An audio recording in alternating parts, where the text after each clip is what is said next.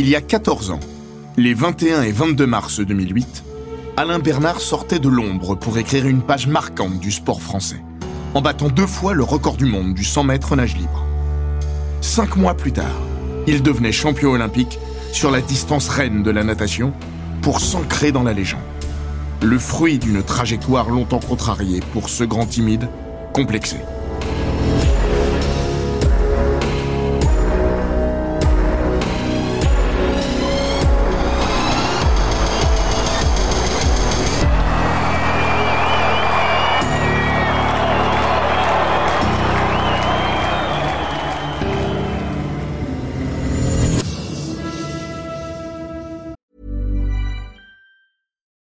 Comes to your finances, you think you've done it all. You've saved, you've researched, and you've invested all that you can. Now it's time to take those investments to the next level by using the brand behind every great investor, Yahoo Finance. As America's number one finance destination, Yahoo Finance has everything you need, whether you're a seasoned trader or just dipping your toes into the market. Join the millions of investors who trust Yahoo Finance to guide them on their financial journey.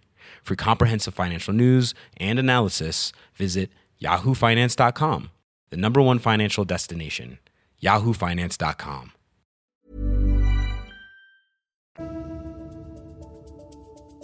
Bienvenue dans Les Grands Récits, le podcast d'Eurosport qui vous plonge dans la folle histoire du sport, entre pages de légendes, souvenirs enfouis et histoires méconnues.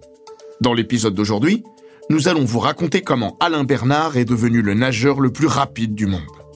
Alain Bernard sort du bassin. Il vient de nager 47 secondes 82. C'est le record du monde alors détenu par la légende néerlandaise, Peter van den Hoogenband, en 47 secondes 84. Pour l'antibois, c'est le 100 mètres d'une vie. Pourtant, personne n'en saura rien. Ce ne sont pas les Jeux olympiques ou les mondiaux, pas même une compétition officielle. Il n'y a ni public, ni caméra, ni adversaire. Nous sommes en juillet 2006, à Canet-en-Roussillon, dans le club de Philippe Lucas l'entraîneur star de celle qui est devenue une immense vedette, Laure Manodou. Bernard est en compagnie de Denis Auguin, son coach. 47 secondes 82. C'est un troisième homme qui vient de flasher Bernard à cette vitesse folle. La scène est digne de celle des bronzés fonds du quand Thierry Lhermitte, distrait par le mari de la Bordelaise, a oublié d'arrêter le chrono et survend au pifomètre un temps trop optimiste à Christian Clavier. Le maillot de Bernard n'avait pas fait deuxième à Crans-Montana, mais l'entraîneur en charge du chronomètre se demande s'il ne vient pas de faire une Popeye. Denis, regarde, je crois que j'ai un problème de chrono. Mais Auguin, qui a pris soin de chronométrer également de son côté, a le même résultat. Non, non, t'as bien vu. C'est bien ça. Dans un an et demi, Alain Bernard battra le record du monde de VDH pour de vrai. Dans deux, il sera champion olympique du 100 mètres nage libre pour s'ancrer à la fois dans la légende de sa discipline et celle du sport français. Mais tout a vraiment commencé ici, ce jour-là. Quand il revient sur sa trajectoire aussi glorieuse qu'elle fut sinueuse, c'est de ce chrono, à la fois monstrueux et virtuel, claqué à Canet, dont Bernard fait le point d'ancrage. Il confirme Ce fut vraiment un déclic. Pour moi, pour Denis, pour mon entourage, il y avait une forme d'évidence. Même si ce n'était qu'un entraînement, pour la confiance, ça a été déterminant. Cette séance apparaît d'autant moins anodine avec le recul que la confiance, Bernard en a longtemps manqué. Dans les bassins, mais pas seulement. Le colosse à la musculature monumentale, qu'une partie du grand public français a découvert à la une du quotidien L'équipe le 16 mars 2008, au lendemain de son record du monde, a mis du temps à s'assumer tel qu'il était. J'ai pas toujours fait 1m90 et 100 kg. J'ai été très vite très grand, mais j'étais très frêle, très mince. Ce physique, j'ai eu du mal à l'accepter. Je savais pas où mettre mon corps. Comme je me sentais différent, je me sentais plus observé que les autres. Et comme je me sentais observé, je devenais encore plus timide. C'était une spirale infernale. Dans son autobiographie, parue fin 2021, Bernard s'est ouvert sur ce mal-être. J'ai fait les frais de harcèlement à l'adolescence et j'ai jamais osé en parler. Sans verser dans la psychologie de bazar, ces complexes et ces brimades qui ont miné son estime de lui ont-ils contribué à retarder l'éclosion du futur nageur, qui regardera longtemps passer les trains en équipe de France sans jamais accrocher le moindre wagon? Peut-être. En partie au moins. Lorsqu'il franchit ce cap gigantesque à l'été 2006, le futur champion olympique s'extrait pour de bon de ce carcan du doute. Désormais, à 23 ans, il sait. Si cet été est celui de la confiance, c'est aussi pour des raisons extrasportives. Lors de ce même stage chez Philippe Lucas, Bernard se rapproche de celle qui est alors au sommet de sa gloire sportive et médiatique. 15 mètres et Laure Manodou qui s'en va chercher le plus beau des titres, le titre olympique. Laure Manodou, la jeune fille d'Amberieux, 17 ans et demi, qui remporte le titre olympique 52 ans après Jean Boiteux. Nouveau record de France, une performance exceptionnelle. Laure Manodou. Depuis son sacre olympique sur 400 mètres à Athènes en 2004, la première médaille d'or de la natation française depuis Alain Boiteux, 56 ans plus tôt, Laure Manodou évolue dans une dimension qui n'appartient qu'à elle comme le souligne Bernard. Elle dégageait une telle force, une telle sérénité. Jusque-là, en France, on ne pensait pas qu'un nageur ou une nageuse puisse se transformer en une telle bête de course. Sportivement parlant, elle a ouvert la voie en enchaînant les performances de très très haut niveau. Lui n'est encore personne comparé à elle. Mais les deux nageurs entament une idylle discrète, secrète même. La presse, People notamment, s'intéresse de très près à la vie privée de la jeune championne et comme Bernard lui-même fuit ce type de publicité comme la peste, le couple, tout juste naissant, s'accorde pour ne rien dire à personne. Cette clandestinité lui plaît, mais ce ne sera pas l'amour d'une vie, pas même celle d'un été. Début août, lors des championnats d'Europe de Budapest, qui marquent la première sélection de Bernard en équipe de France, Laure Manodou, tombée amoureuse de Lucas Marin, met fin à leur relation. Du jour au lendemain, Laure m'a zappé. Plus de son ni d'image. J'étais pas préparé à ça. L'orgueil en a pris un petit coup quand même, même si on s'était rien promis. J'étais finalement pas le tombeur du siècle. Rideau. Plus jamais on reparlera de tout ça. On se croisait à base de bonjour au revoir, bref, mais courtois. Mais aussi fugace fut cette histoire dont même les parents et les plus proches amis d'Alain Bernard ignorent tout pendant des années, elle a compté. Cette historiette avec la star qui était Laure m'a donné encore plus confiance en moi, et dans l'eau, ça se ressentait. C'est pour ça que j'en parle aujourd'hui. Lors de ses championnats d'Europe en Hongrie, il décroche sa première médaille internationale en grand bassin sur le relais 4 x 100 mètres. Mais à titre individuel, sa dernière place en finale du 100 mètres et son élimination dès la série du 50 lui montrent l'ampleur du chemin restant à parcourir. Claquer un chrono de folie à l'entraînement est une chose.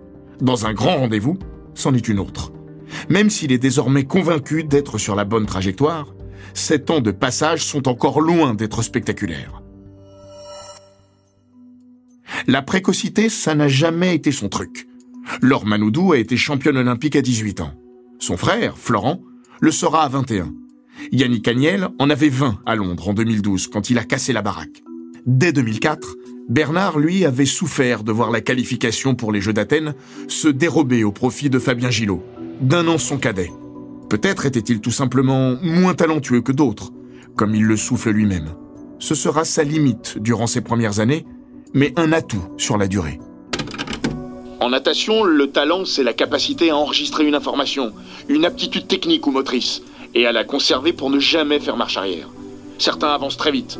Moi, j'apprenais lentement, mais je revenais jamais en arrière. Jamais. C'est Denis qui a décelé ça chez moi. Il me disait souvent, quand je t'apprends quelque chose, t'arrives pas à le faire tout de suite. Il faut que tu le répètes encore et encore. Mais le jour où tu y arrives, tu le conserves. Il m'a fait comprendre que c'était une force.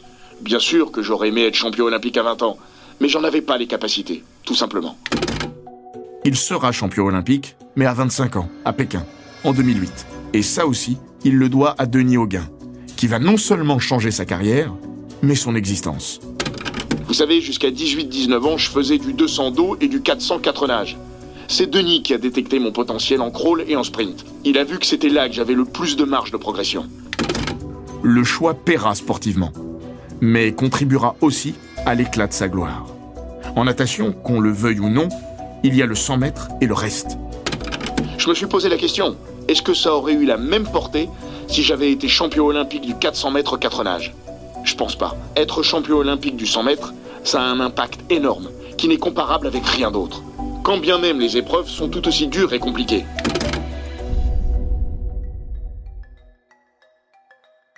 Sur 100 mètres ou ailleurs, ce sacre pékinois, pas grand monde ne l'aurait imaginé deux ans plus tôt. Mais Alain Bernard a travaillé comme un chien. C'est pour ça qu'une fois arrivé au sommet et devenu une cible, il ne supportera pas les soupçons de dopage, émanant parfois de certains concurrents qui seront, eux, pris plus tard par la patrouille. Quand des mecs commencent à te soupçonner de dopage, ouais, ça fout les boules. J'avais envie de leur dire, les gars, vous pouvez pas comprendre. Ça fait des années que je travaille. Et je pense que ce que je fais tous les jours à l'entraînement, il n'y a pas beaucoup de gens sur Terre qui sont capables de le faire. Il a donc travaillé plus, et peut-être mieux que les autres, grâce à Denis Auguin. Fin 2006, en froid avec les autres entraîneurs du Cercle des nageurs de Marseille, Auguin fait ses valises pour Antibes, avec Bernard en excédent de bagages. Auguin et Bernard. Une belle histoire sportive, mais pas que. Une aventure humaine, d'abord, amorcée dès l'adolescence de la grande gigue, mal dans son maillot. Ce que le gamin a aimé et ce que l'homme apprécie toujours aujourd'hui chez celui qui est un ami au-delà de l'entraîneur, c'est sa droiture. J'ai adhéré à ces valeurs. Évidemment, c'est facile pour moi de dire ça aujourd'hui vu notre parcours. Mais tous les garçons qui s'entraînaient avec moi à l'époque parleraient de Denis de la même manière. Je vous le garantis. Certains ont fait les jeux, d'autres se sont arrêtés au championnat de France. Il y en a un qui est devenu professeur des écoles, l'autre ostéopathe, mais tous diraient la même chose. C'est pour ça que ça perdure. J'ai arrêté ma carrière il y a bientôt dix ans, et Denis est plus proche de moi qu'il ne l'a jamais été. Pourtant, de son propre aveu, Ça n'a pas été un coup de foudre. comme deux chats qui s'observent, il leur faut le temps de s'apprivoiser. Pour le nageur, Ça s'est pas fait en trois mois. L'un comme l'autre, on n'était pas des grands bavards et ça nous a joué parfois des tours. Il y a eu des malentendus. Mais jamais on se serait fâché. On a appris à se confier. Aujourd'hui, on se dit tout, on partage tout. en revanche, Bernard a dès le début accordé une totale confiance à cet entraîneur toujours soucieux d'être juste. À 16 ans, ce que j'ai tout de suite aimé chez lui, c'est qu'il nous mettait tous sur un pied d'égalité. Les nageurs très forts ou ceux qui nageaient comme des clés à molette. Moi, j'étais entre les deux et je me sentais ni dénigré ni privilégié. Denis m'a toujours considéré comme ça. Ça m'a aidé à me développer. Puis, s'il n'est donc pas le plus talentueux de tous, Alain a une grande vertu. Il écoute. Et il progresse, même à son rythme. À l'issue de la prise de conscience de l'été 2006, il reste deux ans au duo pour préparer les Jeux de Pékin. De manière paradoxale, Bernard et Auguin se sentent à la fois tout près et très loin du Graal. Fort de ces nouvelles certitudes, le sprinter franchit en 2007 un gigantesque cap au plan chronométrique. Lors des championnats de France à Saint-Raphaël, au mois de juin, il devient en 48 secondes 12 le deuxième performeur de tous les temps sur 100 mètres, dépassant des légendes comme Matt Biondi ou son idole d'enfance, Alexander Popov. Sur 50 mètres, il s'approche à 12 centièmes du record du monde de l'ancien tsar de toutes les piscines russes. Seul point noir de cette saison, son double échec aux mondiaux de Melbourne, où il est resté aux portes de la finale sur 50 comme sur 100 mètres. En Australie, Denis Auguin lui a passé un savon. Bernard est alors une sorte de Robert Pires des bassins. Le coach confié à Eurosport en 2020 Je lui ai dit qu'il avait déconné sévère et qu'il devait muscler son jeu, pour paraphraser Aimé Jacquet. Devenu un des nageurs les plus rapides de la planète, Bernard peut-il se muer en homme de grand championnat et surmonter le poids d'un rendez-vous majeur? À l'aube de cette campagne 2008, celle des JO en Chine, la question reste en suspens. Eindhoven, championnat d'Europe 2008. Le premier des deux séismes bernardiens. Une drôle d'histoire, cet euro néerlandais. Prestigieux dans l'absolu, il est pourtant d'une importance relative. Il n'est pas qualificatif pour les Jeux de Pékin.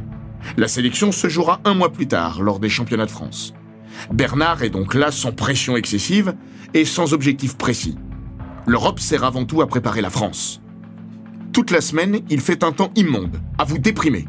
Peter Van den Hoogenband, malade, renonce aux 100 mètres dans sa piscine, histoire de plomber un peu plus l'ambiance. C'est aussi la première compétition majeure en grand bassin avec les combinaisons en polyuréthane, désormais autorisées. Elles seront bannies dès 2010, mais l'heure n'est pas encore aux polémiques. Ce 21 mars 2008, elle est à l'écriture d'une page d'histoire. Dès les séries, Alain Bernard a nagé vite. Il se met en tête de battre le record des championnats d'Europe en demi. Demande à Auguin à quelle hauteur il se situe. Le coach n'en sait rien. Alors le grand blond va faire plus simple. Il va battre le record du monde, pour que la question n'en soit plus une.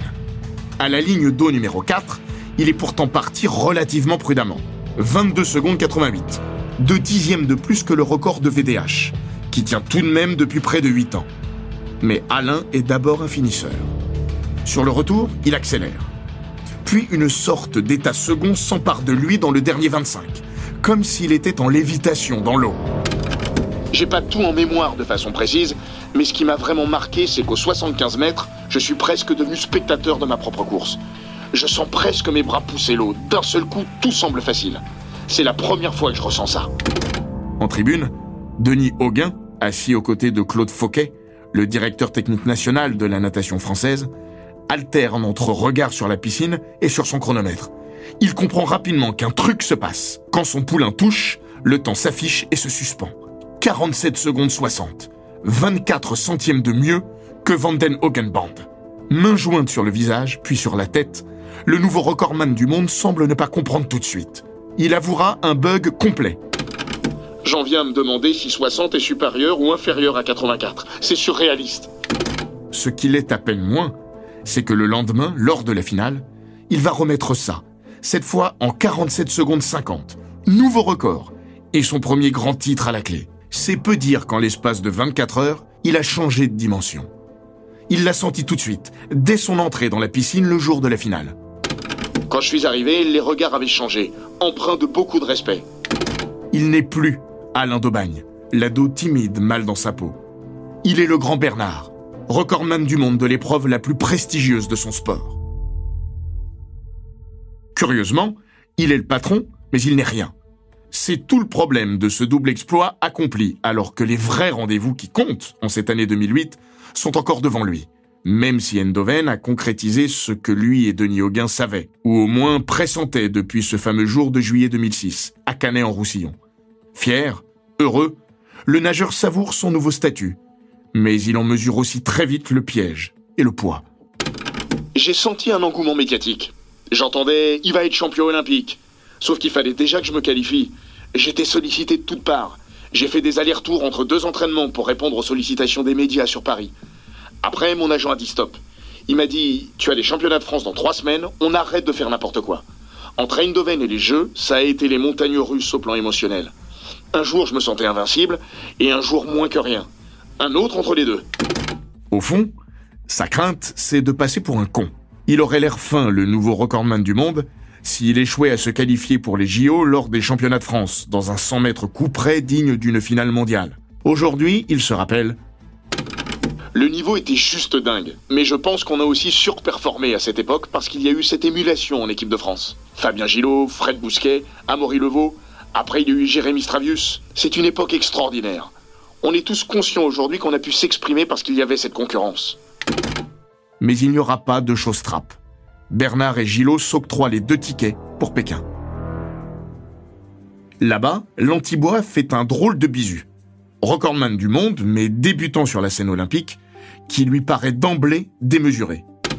Quand on est entré dans la piscine avec Denis et Boris Steinmetz, avec qui je m'entraînais, on est bras dessus, bras dessous tous les trois.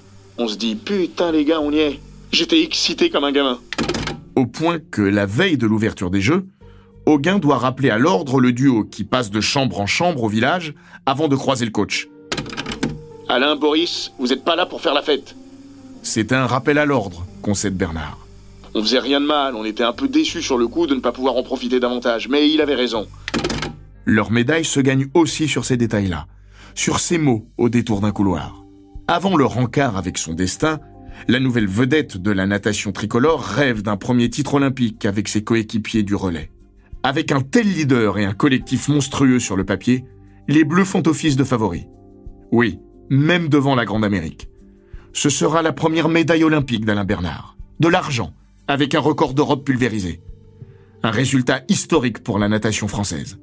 Mais un souvenir douloureux pour le colosse sudiste, qui a coincé in extremis dans le dernier relais face à Jason Lezac, alors qu'il avait été lancé en tête par Fred Bousquet.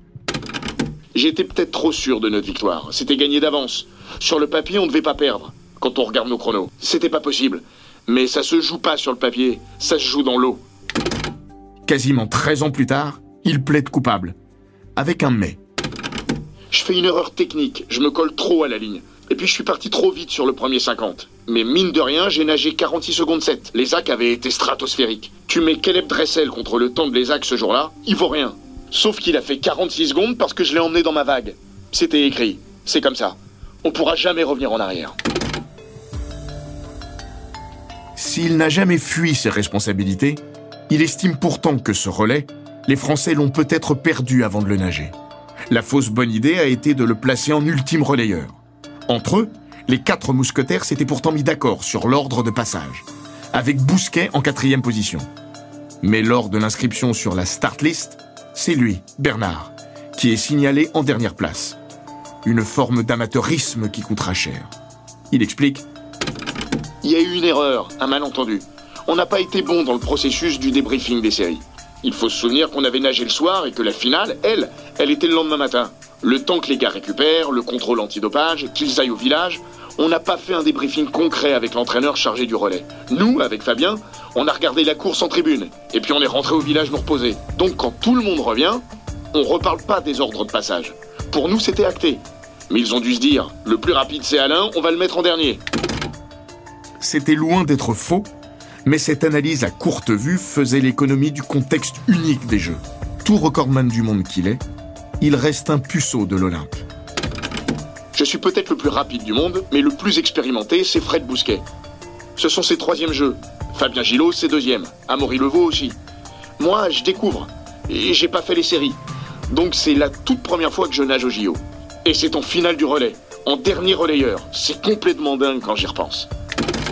L'addition est d'autant plus douloureuse que, dans l'affaire, Bernard a même perdu son record du monde, battu par Eamon Sullivan, le premier relayeur australien. En sortant de la zone mixte, où il se fait violence pour répondre aux journalistes, il vomit ses tripes aux toilettes, comme un rejet par rapport à l'échec. Après ce relais, il en prend plein la gueule, Alain. Pas de mental.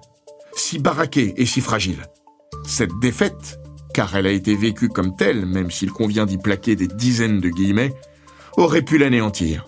Les demi-finales du 100 mètres sont seulement 48 heures plus tard. Se relever, à tout prix. Et vite. L'objectif devient de ne pas se noyer, je me suis isolé. J'ai pas voulu entendre quoi que ce soit.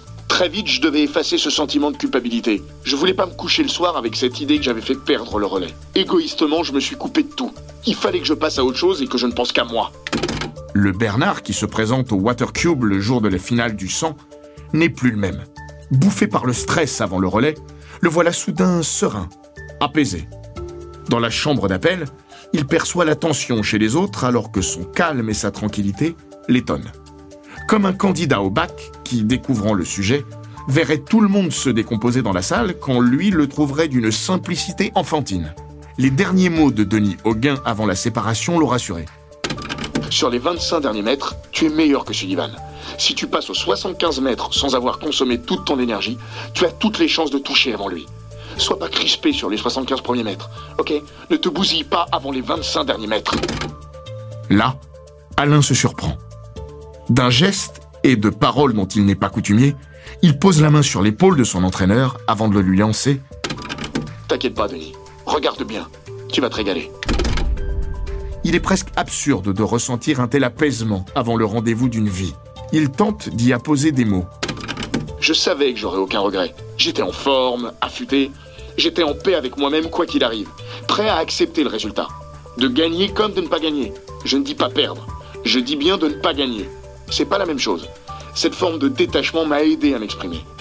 Plus que sur d'autres championnats, même après Pékin. Au mondiaux à Rome, je m'étais dit que j'étais obligé de gagner, de faire le doublé hors olympique, hors mondial.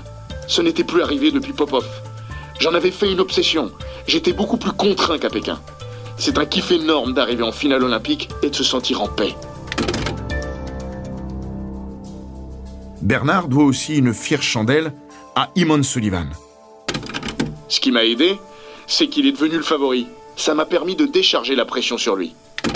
Cette pression, il va pourtant la ressentir au moment de s'installer sur le plot. Une vraie peur panique. Heureusement aussi brève qu'elle fut puissante. Ce stress que j'avais pas du tout eu dans la demi-heure précédente est remonté. Il s'est condensé en quelques secondes, les plus longues de ma vie. Mes jambes tremblaient, mais ça n'a duré qu'un instant. C'est une finale de rêve. Bernard et Sullivan, qui se sont partagés les records du monde cette saison. César Cielo, Peter Van den Hogenband et Lézac, le bourreau du relais. Parti très vite, trop vite sur le relais, le Français dose cette fois son effort. Au virage, il bascule 5 centièmes derrière Sullivan. Te bousille pas avant les 25 derniers mètres. Aux 75 mètres, les deux favoris sont au coude à coude. Le titre se joue entre eux. Comme à Eindhoven, l'état second revient. Bernard dit avoir eu des flashs de sa vie qui défilent. La famille, des potes d'enfance. Pourquoi? Il n'en sait rien. Mais tout ça le tire vers l'arrivée.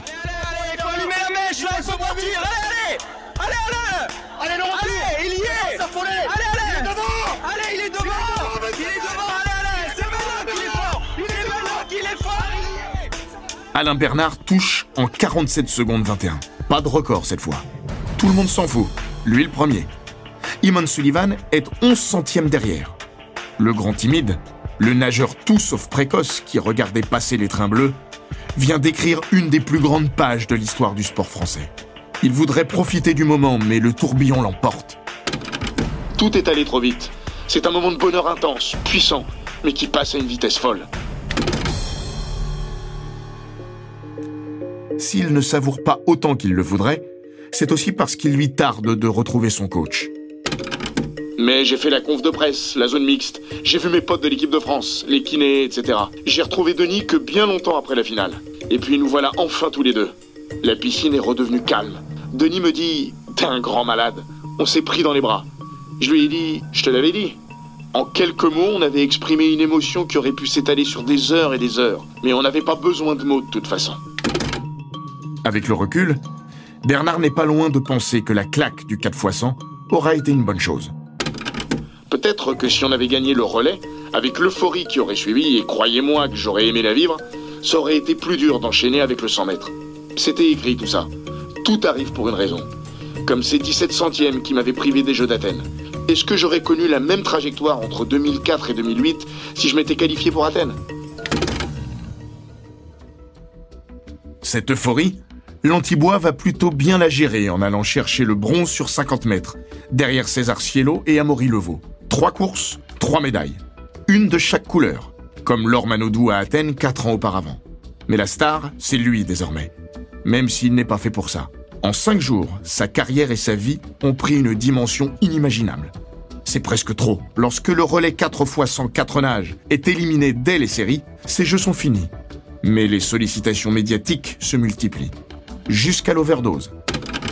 C'est super sympa parce que t'es dans l'euphorie, t'as envie de partager aussi. Mais au bout de deux jours, je me suis dit, c'est pas possible. Je vais pas tenir une semaine comme ça. J'étais aussi au jeu pour profiter. Ce sont dix années de travail qui se concrétisent. Le triple médaillé n'a qu'une envie, fuir Pékin. Avec sa compagne du moment, la nageuse Coralie Balmy, il prend la direction des Maldives. On n'avait aucune contrainte. On pouvait rester au village ou rentrer chez nous.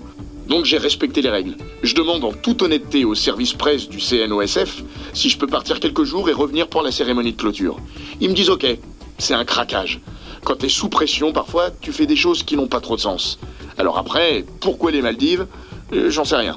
C'était super loin en plus. Mais avec Coralie, on aurait été bien n'importe où ensemble. C'était un échappatoire. Et il me fallait ça. Si Alain Bernard s'est rêvé champion olympique, la starification l'a toujours effrayé. Ce n'était pas dans son trip. Et l'expérience de Laure Manodou, propulsée sous les projecteurs à peine sortie de l'adolescence, a renforcé chez lui une forme d'aversion pour le tumulte et les fracas. Le grand timide a eu beau se soigner, on ne s'écarte pas de sa véritable nature. La chance que j'ai eue, même si à un moment je l'ai presque regretté, c'est d'habiter dans le sud plutôt qu'à Paris. À Paris, j'aurais peut-être eu beaucoup plus de visibilité médiatique. J'aurais fait plus de télé, je serais rentré davantage dans l'inconscient collectif. Mais j'avais pas envie de ça. Finalement, j'avais ce coin de tranquillité à Antibes et j'étais très bien comme ça. C'est aussi là qu'il a mesuré les vertus de son émergence tardive. À 25 ans, sans doute était-il mieux armé pour appréhender tout ça. Ce fut une semaine dingue, une saison folle, de celle qu'on ne digère pas en un battement de pied.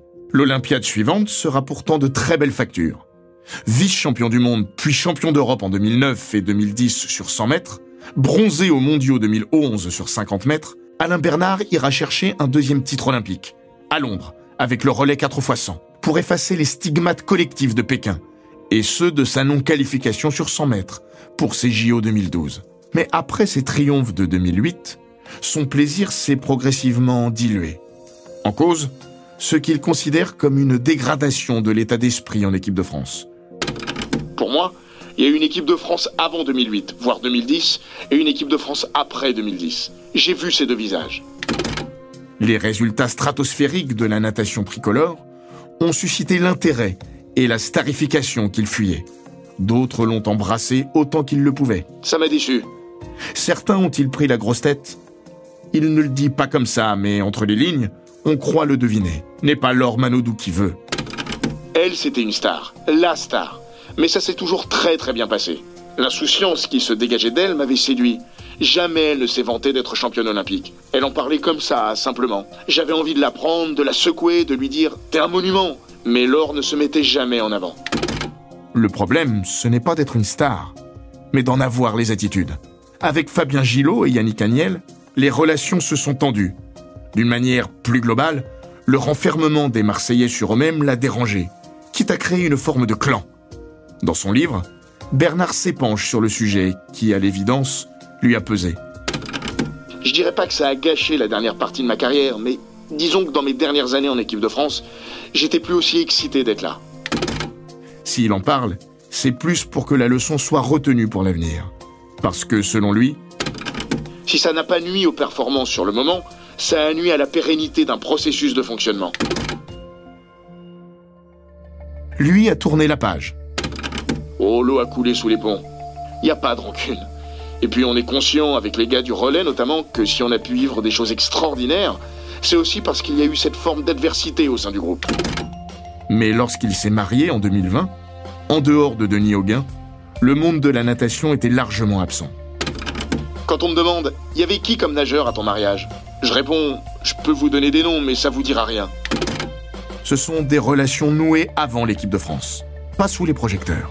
Si Bernard relativise ces bisbilles de bassin, c'est aussi parce que la vie, entre tuiles plus ou moins grandes et drames ineffaçables, a remis chaque chose à sa juste place.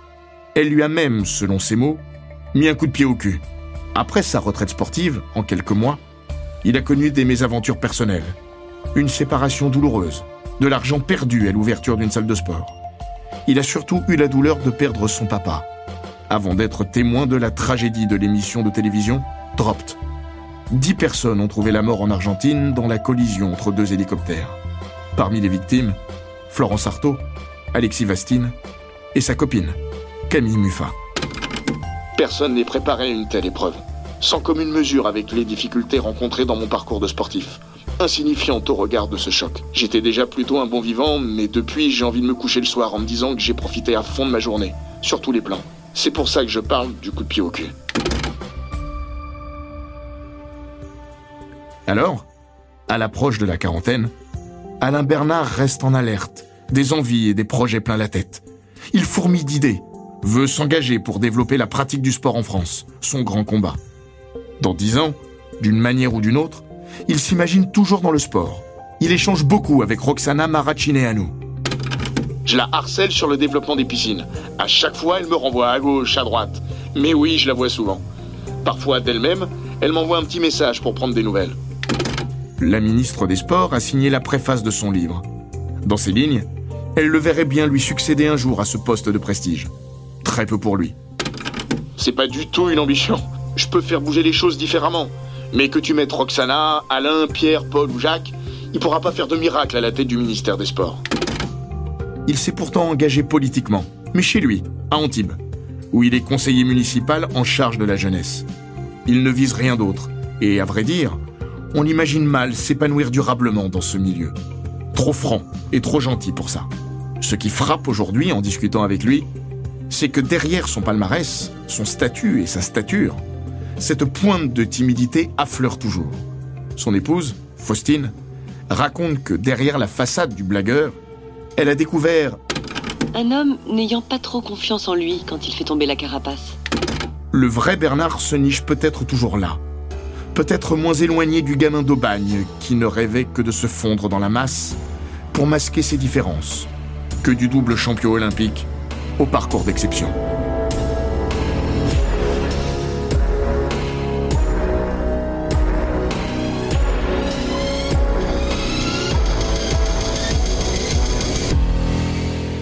Cet épisode des grands récits d'Eurosport a été écrit par Laurent Vergne. Il est raconté par Hortense Marin et Florian Bayou. Monté par Jean-Gabriel Rassa et produit par Bababam. N'hésitez pas à vous abonner, commenter, partager et noter ce podcast sur Apple Podcast, Google Podcast, Castbox, Spotify, Deezer et toutes les plateformes audio.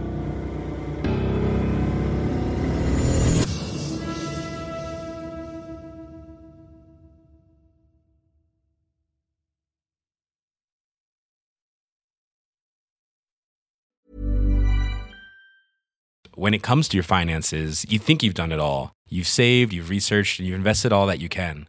Now it's time to take those investments to the next level by using the brand behind every great investor, Yahoo Finance. As America's number one finance destination, Yahoo Finance has everything you need, whether you're a seasoned trader or just dipping your toes into the market. Join the millions of investors who trust Yahoo Finance to guide them on their financial journey. For comprehensive financial news and analysis, visit yahoofinance.com, the number one financial destination, yahoofinance.com.